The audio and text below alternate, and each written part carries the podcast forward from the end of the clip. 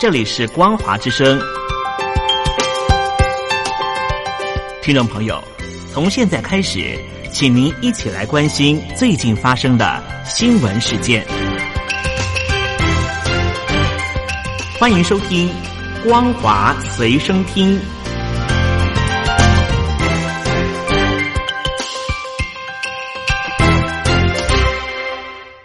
大陆听众朋友您好，欢迎您收听这节《光华随身听》，我是东山林。在好几个已开发国家预计在十二月间开始接种新冠状病毒疫苗之际，全球二零一九年冠状病毒疾病已经夺走了超过一百五十万条人命。根据每个礼拜平均的数据，每九秒钟就通报一人死亡。在过去两个月的期间，已经有一百万人因此丧命，显示出疫情的险峻程度。全球的感染人数已经逼近了六千五百万人。疫情最严重的国家美国正面临第三波的感染潮。新冠状病毒肺炎席卷了全球，最早发现疫情的中国极力的甩锅，表示他们并非疫情的发源地。不过，有外国媒体采访了中国的医疗人员内部人士，取得了机密文件，发现中国的疾病预防控制中心和上海的三间公司交易，独家授权使用他们生产的筛剂，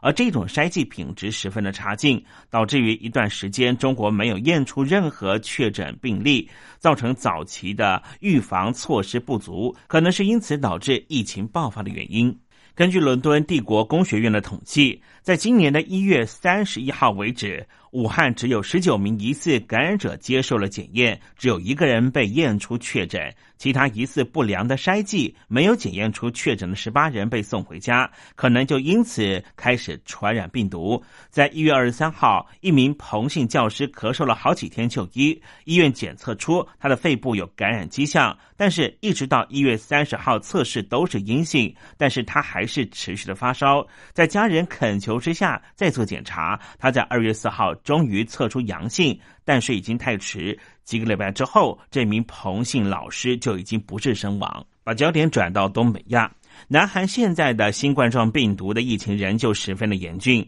在三号通报的新确诊病例就高达了五百四十例，已经累计了三万五千人确诊，连续两天单日突破五百人。而根据确诊病例分析，新增加的普遍是在全南韩各地。重症患者激增，其中感染源不明的确诊者将近有百分之十六。社区防疫的措施恐怕已经失守。而在日本方面，同样是疫情延烧。在大阪方面，因为重症患者的病床使用率达到了百分之六十三点六，也在今天确定亮起了大阪模式，代表紧急事态的红灯。预请大阪的民众在未来十二天之内，尽可能不要进行不必要的外出。而根据大阪的官方统计，依照重症患者增加的速度推估，在七号或是八号，重症的病床使用率会达到百分之七十，因此大阪政府才会决定首度点亮大阪模式的红灯。而在日本整体方面呢，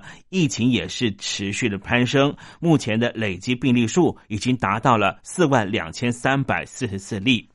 北京当局的外交部发言人赵立坚在十一月三十号在推特上面上传了一张澳洲的军人持刀架在阿富汗男童脖子上面的假照片，引发了澳洲当局和其他国家的不满。加拿大方面也加入了批评北京当局的行列。加拿大的外交部部长张鹏飞透过发言人表示：“我们对于中国发布假照片感到震惊，这种煽动性虚假的讯息低于适当的外交行为的标准。”而由于最近两年中国和加拿大因为外交和贸易冲突，导致于双方的关系恶化。最近中国发布了污蔑澳洲的图像，引发了美国、新西兰、法国以及台湾的批评。而刚才讲到了北京外交部的发言人赵立坚在社群网站上面发了假图，影射澳洲的军人拿刀对阿富汗的牧羊童割喉，引发了澳洲的不满。澳洲的总理莫里森在中国大陆的社群媒体微信上面发文谈到这件事情，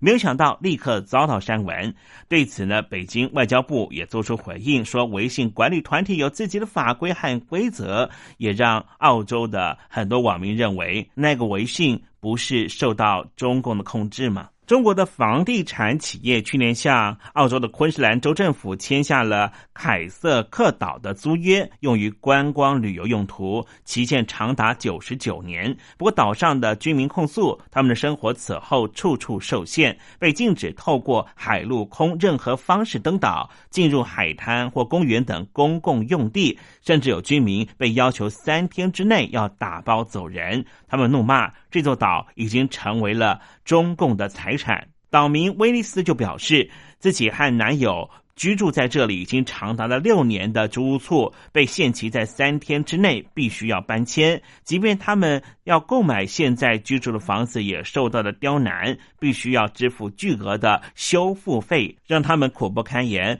不过，这一对情侣他们的境况可能有些转圜的余地。澳洲国会在今天通过了一项法案，授权联邦政府对于与外国机构达成的协议拥有最高的否决权。这个举动恐怕会让澳洲和中国的关系紧张的程度再度的升温。这个法案是允许澳洲的联邦政府阻挡任何的省份和地方的议会机构和外国政府达成的任何协议，像是维多利亚省在二零一八年在没有知会联邦政府的情况之下，私下参与了中国的一带一路的协议。而刚才讲到了澳洲的昆士兰，把这个小岛和中国大陆方面进行商业的啊签约或是协议，都有可能最终受到了澳洲联邦政府的废除。把焦点转到北京，中共的鹰派喉舌报《环球时报》的总编辑叫做胡锡进，他遭到副总编辑段静涛实名举发，指控他和两名女子，就是他的属下有不伦恋，还各生下了一名私生子。虽然胡锡进紧急的对此在微博上面澄清，但是仍旧被很多的大陆网友起底他的两名情妇的照片，也呼吁当局一定要彻查。环球时报的副总编辑段静涛举报胡锡进和报社的职员高颖和前职员张南一保持长期的不正当关系。胡锡进和两人分别生下了一名私生子。媒体指出，张南一过去曾经是环球时报英文版的执行副主编。张南一在北京大学毕业之后，曾经留学到加拿大的多伦多大学。在离开了《环球时报》之后，张南一摇身成为了家庭教育学者，在微信开有公众账号。父母 ing 提供家有零到六岁的幼儿的家长育儿课程，同时也是北京师范大学家庭教育课题组的特邀研究员。有网友就三说，张南一为什么会变成育儿专家？原来是因为破坏了胡锡进的家庭，拥有了私生子之后，才学会了怎么样教养小孩的。焦点转到香港，一传媒集团的创办人黎智英和营运总裁周达全、行政总裁黄伟强三个人，今年八月被控违反港版的国安法，遭到逮捕。当时获准交保，但是在二号到了警署报道的时候，遭警方以涉嫌诈欺罪扣留了一整夜，并且在清晨的时候押到法院应讯。其中，黎智英保释候审被拒绝，也就是还押要到明年的四月中旬再审，引发了各界舆论的哗然。对此，在台湾重开铜锣湾书店的店长李荣基担心，黎智英恐怕会永远的失去自由。前香港众志的主席黄之锋等人遭到重判，为什么会如此呢？中国大陆的名誉人士王丹认为，这明显是北京有计划的刻意行动，目的就是为了测试美国新政府对中国政策的底线。中共在香港问题上面下重手，是为了测试美国政府的态度如何。如果拜登够强硬的话，放人对北京当局来说根本不是一件。困难的事情，但是如果拜登保持沉默或是软处理，北京就会知道已经得到美国的默许，可以肆意妄为了。另一呢，收到一个最新的消息，美国的海军部部长布瑞斯威特在参议院听证会上面宣布，第一舰队总部将会设立在新加坡，往北可以和第七舰队，往南可以和第五舰队相互接应。他说：“我们决心要做重大的大胆改变。”以上新闻由东山林编辑播报，感谢您的收听。